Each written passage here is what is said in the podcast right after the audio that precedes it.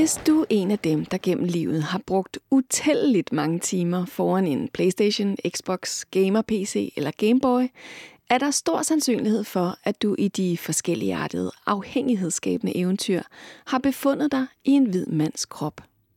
Hvis man kigger på blockbuster-spillene fra de sidste par årtier, ser det ikke imponerende ud i forhold til repræsentation.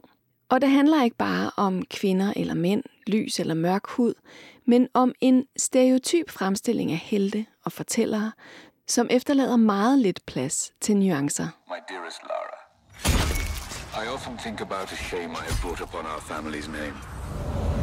Croft, what does it even mean? Der har selvfølgelig været populære kvindelige karakterer gennem tiden. Lara Croft for eksempel. Den ukulige actionhelt skråstreg arkeolog fra Tomb Raider. Hun startede med en nærmest komisk timeglasfigur, fuld makeup og uendelig langt hår, i noget, der mest kunne karakteriseres som undertøj. Hun har i 2018-udgaven fået mere fornuftigt tøj på, og en krop, der kan betegnes som alment menneskelig. Så hvilken bevægelse er i gang, og hvor langt er vi kommet? Og hvilke mekanismer bestemmer egentlig, hvordan en computerspilskarakter skal se ud og opføre sig? What you got there? Bigot sandwiches. Smells good. Jeg taler med Ida Katrine Hammelef Jørgensen, postdoc fra ITU, som forsker i diversitet i gaming og kvinderollens udvikling i computerspil. Og så taler jeg med Astrid Refstrup, der er computerspilsudvikler og har lavet et indiespil, der hedder Welcome to Elk, som er fyldt med karakterer og fortællinger, som man sjældent møder i spil, men som faktisk er hentet fra virkeligheden og fra Astrids liv.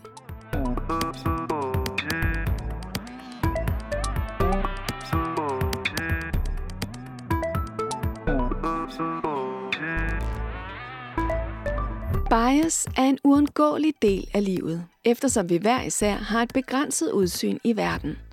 Tanken om, at en maskine kan gøre det bedre end os, er forjættende, og overalt støder vi på teknologi, som gennem sortering og anbefaling påvirker vores verdenssyn og vores beslutninger. Men det vi putter ind i maskinen er også det, der kommer ud. Og ubevidst bias bliver reproduceret og i visse tilfælde forstærket af teknologi. Så hvordan drejer vi på bias-knappen og sørger for lige muligheder for alle? Det undersøger vi i IDA, Ingeniørforeningens podcast Blinde Vinkler, som kigger ind i teknologier og videnskab, som forsøger at rette op på skævheder i samfund og teknologi. I sidste sæson var fokus på det kønsmæssige aspekt, og i denne sæson breder vi blikket ud ved at undersøge, hvordan man sikrer diversitet inden for ikke bare køn, men også etnicitet, hudfarve, alder, abilitet og sociale kår. Denne sæson er produceret i samarbejde med IT-branchen. Det er Ida. Hej Ida, det er Marie. Ida Katrine Hammelef Jørgensen er postdoc ved Center for Computer Games Research på IT-universitetet. Hun forsker i, hvordan computerspil kan fremstille verden helt generelt. Ida, hvorfor begyndte du at interessere dig for diversitet inden for computerspil? Det kom så af, at jeg var interesseret i det her mere sådan generelle spørgsmål omkring, hvordan computerspil kan fremstille verden som sådan. Ikke? Altså man, man plejer at sige, at de simulerer, men hvad betyder det, at de simulerer noget? Og når man så har snakket om det typisk tidligere, så har man brugt sådan nogle lidt ja, simple måske eksempler, altså øh, simulere, hvordan en øh, pibe kan ryge, eller simulere, hvordan et fly flyver, osv. osv. Ikke? Og på den måde, det giver jo meget god mening, ikke? men hvad hvis vi begynder at snakke om øh, nogle mere sådan, kulturelle begreber, som for eksempel køn? Hvordan kan man snakke om, at et computerspil kan simulere køn? Øh, så det var, sådan, det var faktisk at den vej, jeg kom til at, at overveje. Ikke? Altså, hvad, hvad, hvad betød det at simulere, når, øh, når vi gik ind i nogle af de her sådan, mere kulturelle ting? Og, og køn var sådan oplagt, dels fordi det er noget, der bliver debatteret rigtig meget, og dels fordi, at det er et, øh, i hvert fald ifølge mange, ikke? Et, et kulturelt begreb, hvor vi jo snakker om, kan man sige, sådan et, det biologiske køn på den ene side, men i virkeligheden er køn meget mere end det, altså det kulturelle køn, som i sig selv også er en form for repræsentation. Og derfor blev det spændende, ikke? Og, og blev sådan et meget komplekst spørgsmål lige pludselig. Ida, jeg, jeg er nysgerrig på, hvordan, øh, hvad kan man sige, hvorfor og hvordan det blev sådan, at målgruppen for spil hovedsageligt er unge hvide mænd. Altså man kan sige sådan helt historisk, har, der, har spil altid været kønnet på en eller anden måde. Og det, det gør sig både gældende for computerspil, men også, også før det, altså rollespil, øh, brætspil osv. Der har altid været en eller anden form for kønnethed i, i den måde, de er blevet øh, markedsført på. Altså det kan man se helt tilbage til, til 1800-tallet. Virkelig de tidligste brætspil også har været henvendt til nogle bestemte øh, målgrupper og haft bestemte formål, for eksempel sådan opdragende formål. Og, og i, øh, i løbet af, da altså computerspil som blev, blev øh, udviklet i løbet af 80'erne, så var det i virkeligheden noget, som, øh, som var sådan ret, øh, havde en ret bred målgruppe. Men øh, på et tidspunkt, så når vi løbet igennem øh, 90'erne, begynder, øh, dels begynder der at blive udviklet rigtig mange, øh, mange spil, og der er også nogle økonomiske faktorer i, i slutningen af 80'erne, der gør, at, at man ligesom sådan må konsolidere markedet øh, med en mere sådan øh, skarpt øh, skåret målgruppe. Ikke? Og det bliver så de her unge teenage-drenge, ikke? som bliver sådan den primære målgruppe for, for computerspil op i løbet af 90'erne og starten af 0'erne. Og det er så noget af det, der vi har blevet udfordret lidt nu her. Ikke? Jo, men hvorfor lige, hvorfor lige dem? Altså nu, nu ved jeg godt, du siger, at det har en længere historisk hale i forhold til...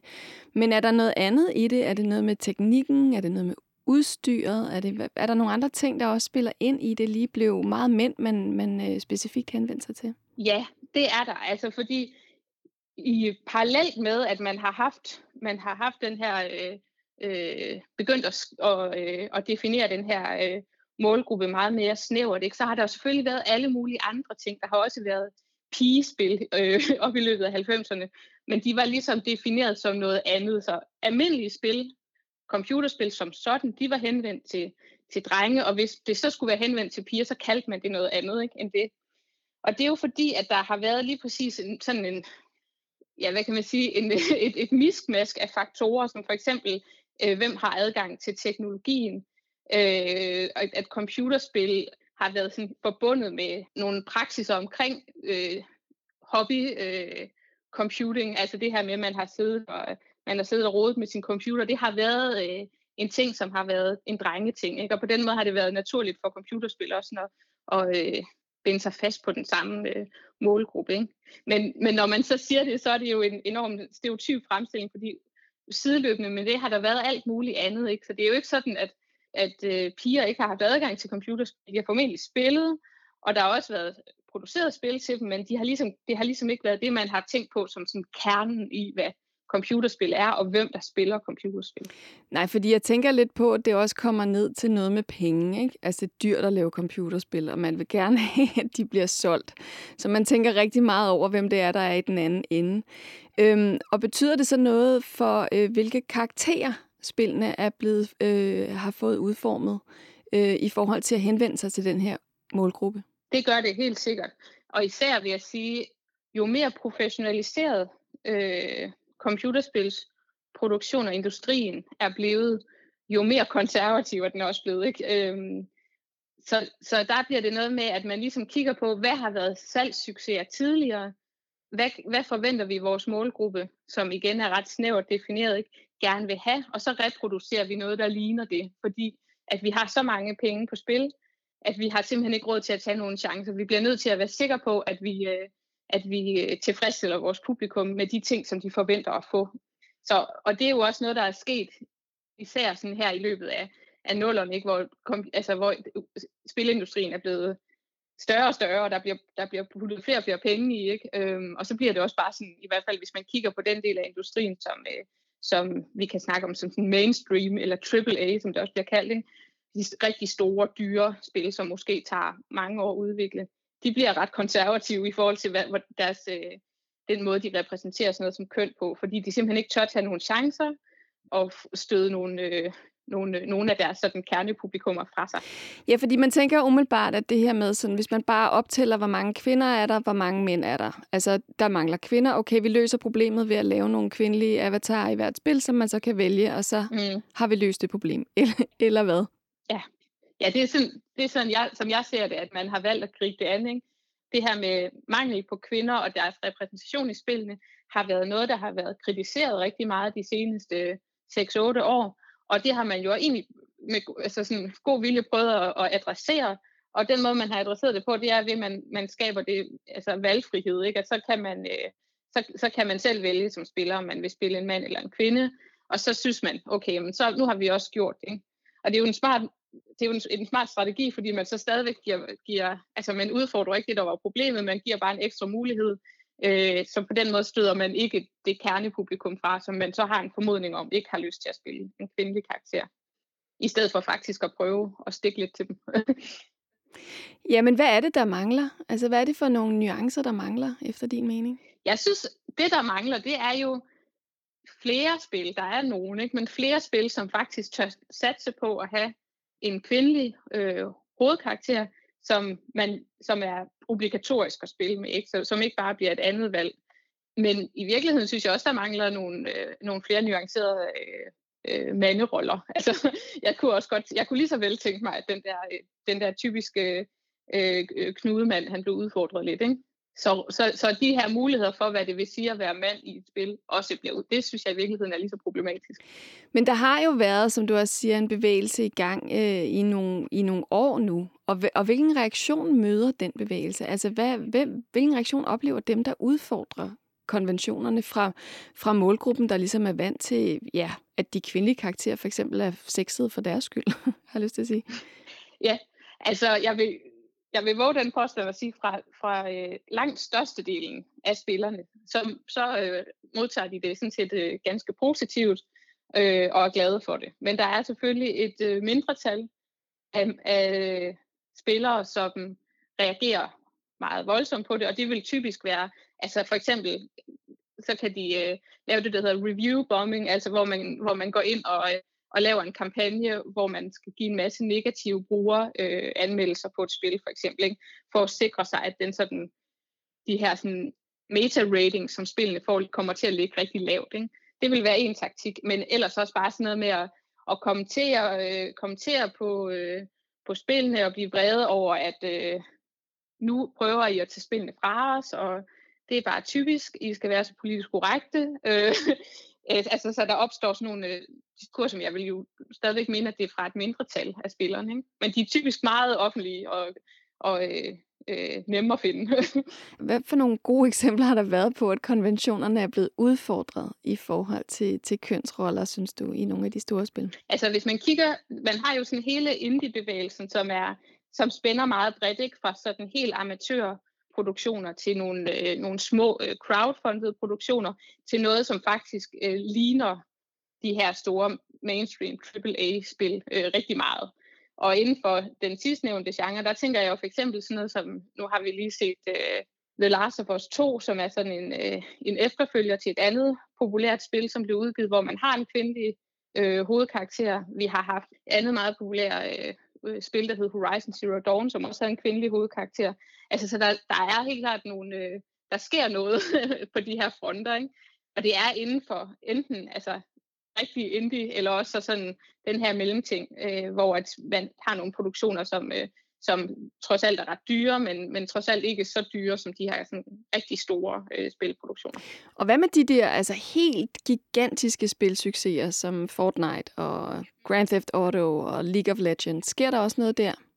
Altså Grand, Grand Theft Auto har jo, har jo været et, et meget kritiseret spil, hvad det angår, fordi der er en masse kvinder, der er typisk prostituerede, og man kan, øh, man kan gøre alle mulige ting øh, mod dem i spillet, så det er måske ikke det allerbedste eksempel, men, men i nogle af de andre spil har man jo, har man jo haft det her med, at det er en type spil, som, hvor man ikke måske har en, en primær hovedkarakter, som man vil have i, i, en, øh, i et single player eller first person spil, men hvor man har en række forskellige karakterer, man selv kan vælge imellem. Ikke? Og så, så har man typisk, lige så vel som man har nogle mandlige karakterer, vil man så også øh, typisk have nogle kvindelige karakterer at kunne vælge imellem. Så, så på den måde er det jo fint nok, hvis man kigger kun på, øh, på det rent antalsmæssigt, så sker der i hvert fald et eller andet. Ikke? Men hvilken betydning har det, at, at de her spil, eller et spil i overvejende grad, bliver skabt af mænd? Altså i forhold til det her med, med kønsrepræsentationen, der hører jeg nok til dem, som, som mener, at det har i virkeligheden ikke den, den helt store betydning. Det, der har betydning, er de her økonomiske faktorer, ikke? at det simpelthen er for risikabelt at, øh, øh, satse på øh, kvindelige karakterer i spillene. Men så er der jo alle mulige andre gode grunde til, at kvinder skal have bedre vilkår i spilindustrien, og at der skulle flere kvinder ind i spilindustrien, og at de skulle have lov at gøre karriere i lige så høj grad som mænd. Ikke? Øh, og det er jo fordi, at udover at de kan, altså, udover at de kan skabe nogle kvindeportrætter, så, kan de jo også, øh, så er de jo også lige så talentfulde som mændene, øh, og, og, øh, og man går glip af en, en masse talent i spilindustrien ved at have skabt en øh, arbejdskultur, hvor kvinder i hvert fald ikke har særlig gode vilkår. Men, men selvom der ikke er særlig mange kvinder endnu, der, øh, der er spiludviklere eller skaber spændende, så er der jo mange, mange flere kvinder, der spiller nu, faktisk. Hvordan, hvordan kan det være? Dels så er der jo hele det her casual games øh, som har fået rigtig mange øh, kvinder til at spille, og de, i virkeligheden har de nok spillet øh, computerspil øh, også tidligere, men så har man kaldt det noget andet, ikke? så har man ikke øh, talt det med på samme måde. Øh, så det er jo et definitionsspørgsmål, ikke? hvordan går man ind og tæller, hvem, hvem der spiller, øh, identificerer de sig selv som, øh, som spiller eller ej. Ikke? Øh, så der er sådan nogle tekniske ting der. Men, men jeg tror da helt klart, der er noget omkring, at der er flere kvinder generelt, der spiller i dag, end der gjorde for, for 20 år siden for eksempel. Øh, og det tror jeg, det er fordi, at vi har større bredde i, i også de kommercielle spil, som er nemmere at finde. Ikke? Det handler jo om, hvor, øh, hvor, tilgængeligt, hvor tilgængeligt er det? Er det, er det noget, man skal være øh, enormt øh, vidne omkring, hvad der bliver udgivet?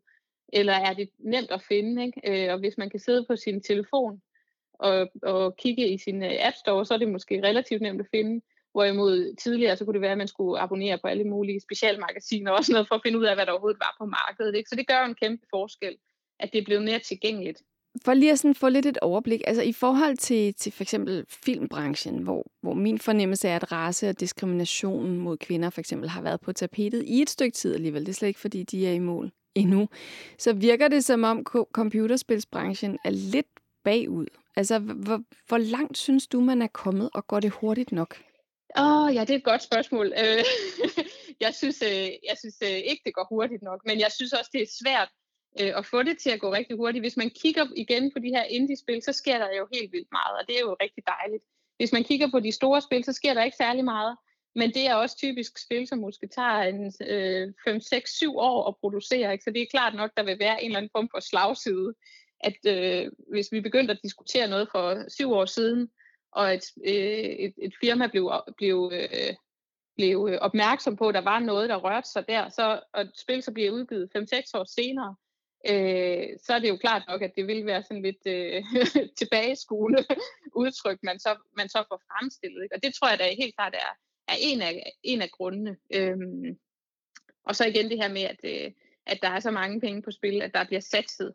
Der bliver satset utrolig lidt inden for i hvert fald den øh, AAA-delen øh, af industrien. Ikke? Så, så på den måde synes jeg, at der sker absolut ikke nok. Men jeg tror også, at jeg er sådan realistisk, så jeg forventer heller ikke, at der sker super meget. Øh, øh, men, men altså, vi ser jo heldigvis små skridt ikke? Øh, i den rigtige retning, og jeg tror simpelthen også, at øh, om 20 år, så, så er det nogle, så er der er meget mere bredt på øh, de spil, der bliver, øh, der bliver publiceret. Ikke?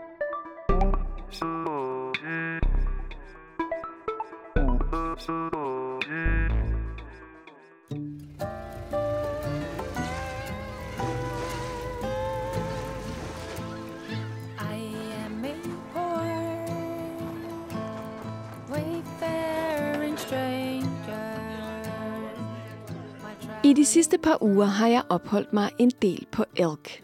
En lille ø i det kolde nord, hvor man bevæger sig rundt som karakteren Frik, der netop er ankommet og skal i lære hos en bådebygger, og møder en masse øboere med, for computerspil, usædvanlige historier. I Welcome to Elk bliver der fortalt historier om folk, som verden har glemt eller ignoreret.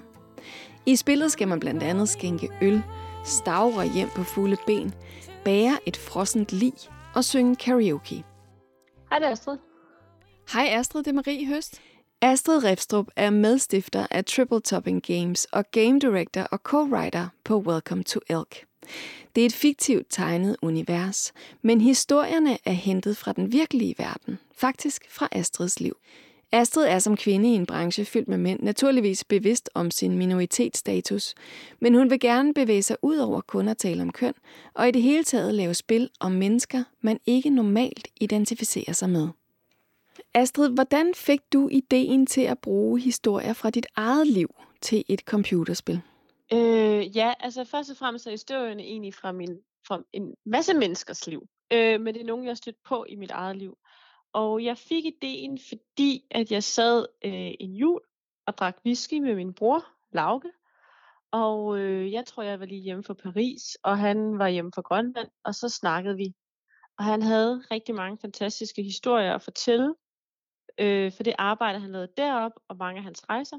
Og så tænkte jeg, det her, det er nogle mennesker, man ikke normalt hører om, dem vi lave et computerspil om.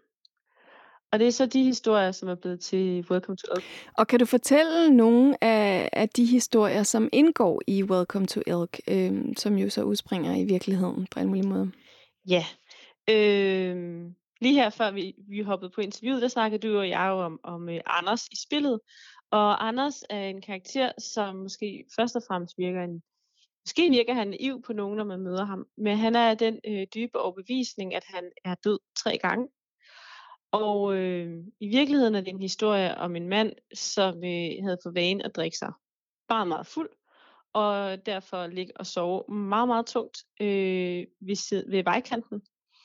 Og øh, i tre omgange som han blev samlet op, og øh, folk troede, han var død og kom på ligehuset, men øh, ligesom fik vågnet op igen. Og af mange omveje og kreative snørkler er det så blevet til den, jeg vil kalde det skrøne, som han så i dag er i Welcome to Elk. Hvor han er en karakter, som er overbevist om, at han ikke... Øh, nej, undskyld, at han er død, og han er i et dødsrige. De er faktisk alle sammen døde. Ja, ja, de er faktisk alle sammen døde. Det tror han. Han tror, alle er spøgelser. Så det er sådan et eksempel på Welcome Elk, hvor vi ligesom har taget øh, udgangspunkt i en historie, en rigtig fortælling, og så har vi sådan taget den hele vejen ud og øh, været kreative på den. Og så er der fortællinger, som er fortalt mere en til en, som for eksempel en historie fra min far, for da han arbejdede øh, på Grønland, og at han fandt en mand, der simpelthen var frosset ihjel sammen med sin kollega. Og den historie har vi så ligesom behandlet i spillet, fordi jeg tænker, at det er interessant for mange mennesker at høre om og opleve, hvordan det er, hvordan livet er et sted, hvor at øh, naturen bare bestemmer øh, meget mere, end den gør, hvis man øh, sidder, som jeg gør lige nu, på Amager, og der er lidt sne udenfor.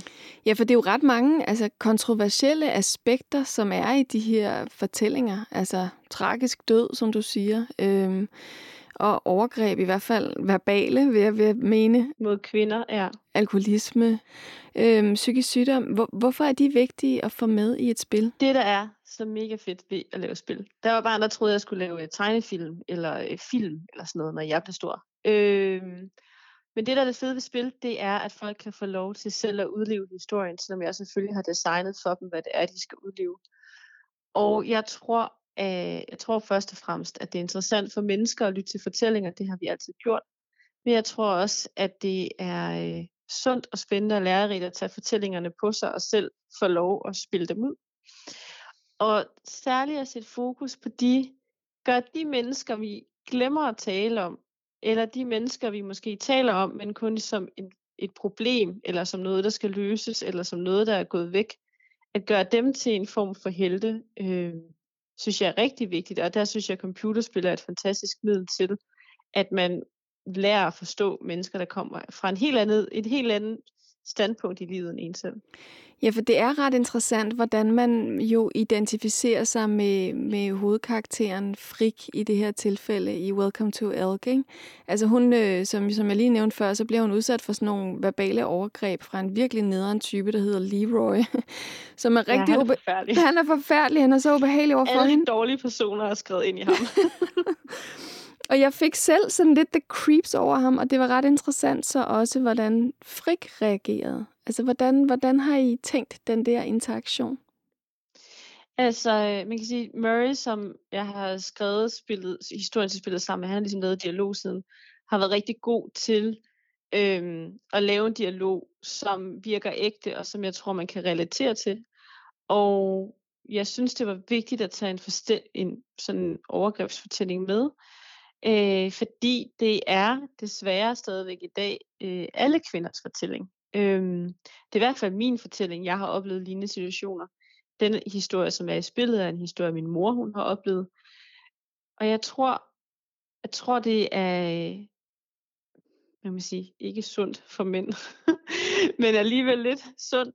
Jeg tror, det er sundt øh, for folk, som øh, ikke har oplevet den form for øh, øh, verbale overgreb, og få lov at for eksempel øh, være i, øh, i Friks øh, sko og prøve at, at, at se, hvordan det er. Øh, der var en, en spiller fra Brasilien, som skrev til mig, at det var det, der ligesom havde påvirket hende mest. Det var netop hende, der satte sat ord på på den måde. Det er jo ligesom, det er jo ikke bare Friks fortælling her, eller min mors fortælling. Det er jo alle kvinders fortælling, og det synes jeg, det, synes jeg, det gør, at den er, er vigtig at have med i spillet. Ja, og meget interessant også hendes refleksion, som for mig virkede altså virkelig realistisk, at hun bagefter står og tænker, gud, hvor var han ubehagelig, hvorfor sagde jeg ikke noget? Ja, det gør man jo. Øhm, det gør man, det gør man så tit, og altså nogle gange får man jo også, kan man få en, en e-mail eller et surt opstød et eller andet sted på internettet øh, som kvinde, og så har man jo også lyst til, hvorfor sagde jeg ikke et eller andet, og man går og tænker over, ah, hvis jeg havde gjort sådan, så havde de forstået det. Øhm, og så, så øh, stiller man jo også altid spørgsmål til sig selv, ikke? Bad jeg selv om det? Øh, hvorfor blev jeg på barn, når jeg var alene og godt vidste, at det var farligt? Eller hvorfor gik jeg selv hjem? Eller hvorfor tweetede jeg det tweet, jeg gjorde, eller hvad det nu er, der gør, at, at man, man får et eller andet øh, angreb i den karakter. Jeg tænker, at når man skal fortælle de her ting, og det, det synes jeg jo også er lykkedes øh, med, med, med Frik Leroy-udvekslingen her, men, men også i forhold til det der med ham, øh, det frosne lig, spoiler, som man så finder på et tidspunkt, og hjælper med at løfte. Hvilken, hvilken dybde er det, der skal i de her fortællinger, for det ikke bare bliver komisk? Fordi det er jo en tuni stil, og det er animeret og sådan noget. Hvordan, øh, ja. hvordan gør man det her, øh, hvad kan man sige, balanceret, så det bliver interessant? Det er jo det, der er det spændende og det svære ved at arbejde med, med rigtige menneskers fortællinger. Øhm, fordi det er jo, altså man skal jo altid behandle den slags med respekt. Øhm, og i det her tilfælde, altså mange af de historier, vi har valgt, er nogle, der er sket for over 30 år siden. Vi synes, det er vigtigt, at der på en eller anden måde, altså særligt den karakter, som mand, der får sig ihjel, der på en eller anden måde er kommet en, en tidslighed, øh, distance til. Og så har vi øh, brugt rigtig meget tid på at finde ud af, at sætte os ind i, øh, hvis det var, det var os, der var frik, eller hvis det var, det var vores far, far eller mor, der var frosset ihjel, og nogle andre skulle finde den, hvordan man, man ligesom ønskede, det skulle være. Og den Toony tegnestil, den er der ligesom for at løfte det hele op, fordi det er forfærdeligt at skulle bære et lige af et andet menneske. Men hvis det så ligesom er præsenteret på en måde, hvor man også, man kan godt have lov at grine lidt, eller det, man får i hvert fald lov at grine lidt, lidt senere igen i spillet, så man ligesom bliver løftet op, for ellers så bliver det for tungt, hvis nu det hele havde været øh, helt sort-hvid og mørkt og dystert, så havde, så havde det været for hårdt at spille igennem. Øhm, så har vi snakket meget om i, i designet med for eksempel den frosne mand, at uanset, han er jo tydeligvis øh, lider også af et alkoholproblem, uanset øh, hvad for et liv man har haft, så, øh, så er der grund til, at man bliver fejret. Og hele den scene, man spiller, man løfter ham ligesom, og så kommer der sådan noget musik, og der kommer sådan nogle blomster ned og sådan noget. Det er meget sådan øh, poetisk glæde. Og ligesom, vi, vi øh, prøvede ligesom at få det til at føles, som var det et begravelsesoptog, øh, hvor man ligesom ærede øh, det her menneske, fordi alle mennesker er jo et eller andet værd. Øh, og det skal, det skal fejres, øh, også når man dør. Og det, det prøvede vi ligesom sådan at vise på den måde, selvom jeg friki spillet engang kender ham særlig godt. Synes du generelt, der er for få, øh, lad os kalde det, sociale tabere i spil? Øh, hvis der er sociale tabere i spil, er de jo nok tit de onde, eller øh, de dumme, eller sådan, altså sådan, øh, lidt stereotypisk, øh, stereotypisk, så bliver det sådan lidt på den måde. Der er masser af spil, der gør, øh, gør det. Særligt i de seneste år kommer der mange spil, hvor det også hovedpersonen måske ikke nødvendigvis er en vinder på nogen måde. Øh, men man kan sige, at mange af de spil, som måske lytterne sidder her, kender til, som er de store spil, det, det er jo meget klichéerne, ikke? En rigtig mand, øh, altså rigtig mand med nogle skydevåben, og øh, en rigtig kvinde, som synes, han er rigtig flot, og altså sådan fuldstændig klichéagtigt. Og det er bare ikke et øh, særlig nuanceret billede af de mennesker, øh, som der går rundt omkring os. Mens det kan film jo, altså særligt dansk film, øh, er god til at vise alle mulige slags karakterer. Øh, mange af dogmefilmene for eksempel. Når man vælger sådan historier og, og, og også udformning af et spil som Welcome to Elk, så vælger man sikkert også samtidig, at det her det nok ikke bliver et blockbuster-spil. Altså, hvad betyder det, at det her det er sådan en indie-genre? Ja, indie-genre er et vidt begreb i dag. Øh, det er helt sikkert, at hvis man tager nogle valg, øh, som vi gør, så øh, kommer der ikke til at være millioner af mennesker, der spiller dem. Men hvis man gør øh, sit arbejde rigtigt, så kan man godt, øh, altså så kan man godt tjene på spillet. Og der er mange måder, man kan tjene penge på indie-spil på, heldigvis. En ting er jo, at man kan sælge dem på Steam, øh, hvor du for eksempel har spillet det igennem.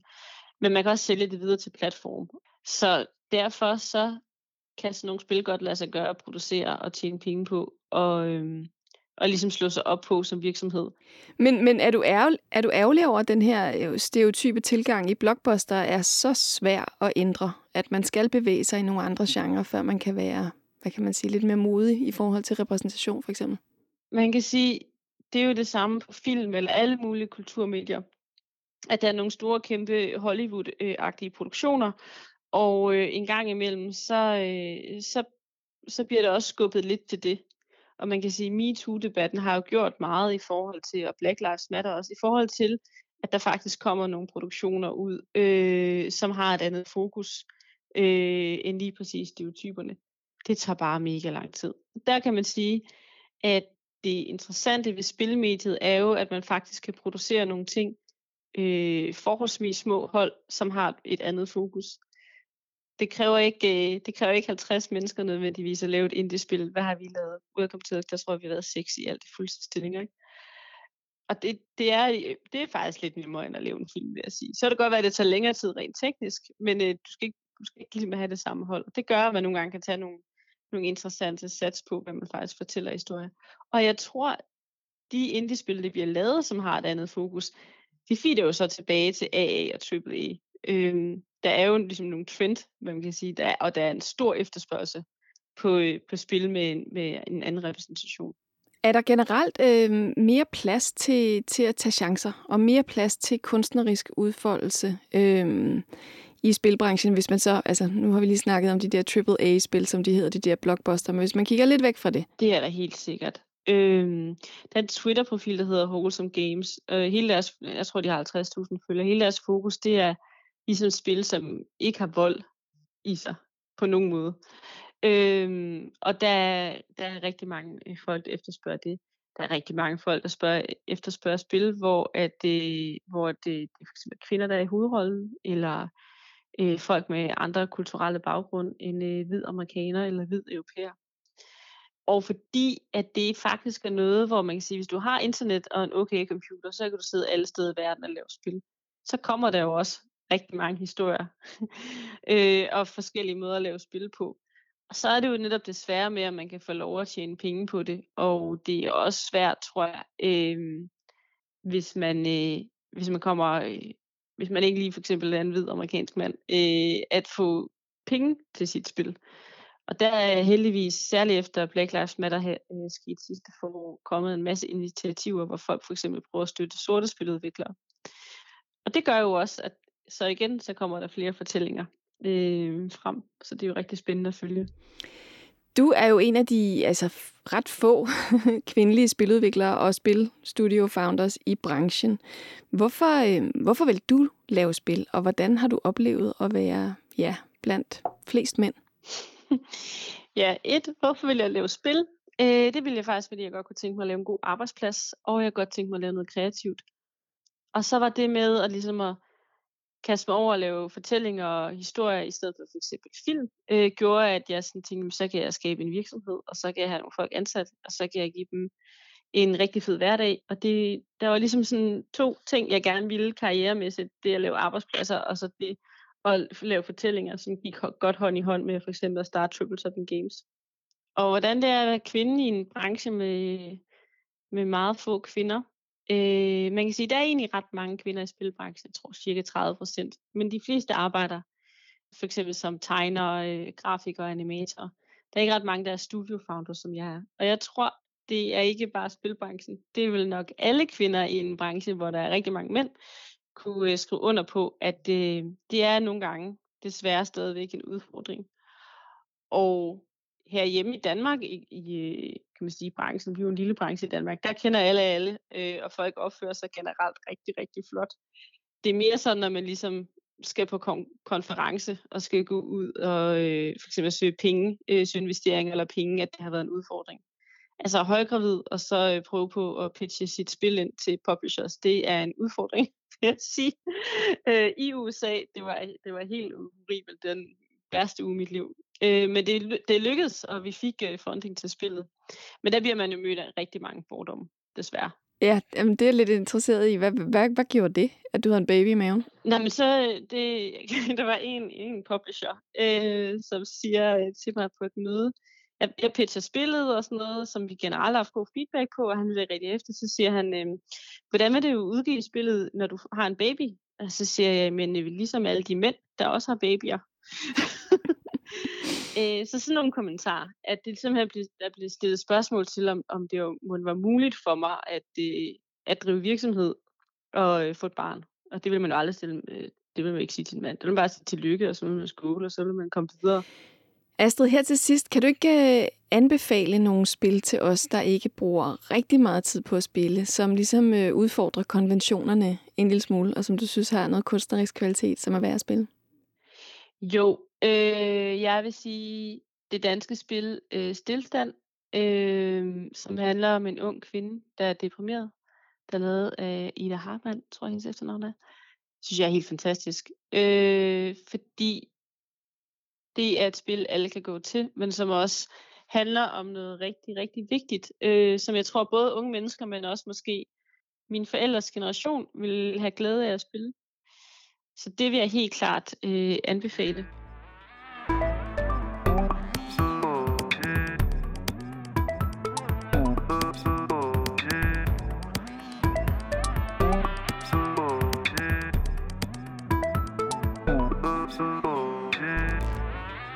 Hvis du er blevet nysgerrig på Welcome to Elk, kan du spille det på Xbox via Steam og fra slut februar også på Google Stadia. Det var alt, hvad vi nåede om diversitet i gaming i denne episode af Blinde Vinkler. Podcasten Blinde Vinkler er produceret af Ingeniørforeningen IDA som en del af Diversity in Tech and Science indsatsen i samarbejde med IT-branchen. Den er udviklet, tilrettelagt og redigeret af mig. Jeg hedder Marie Høst.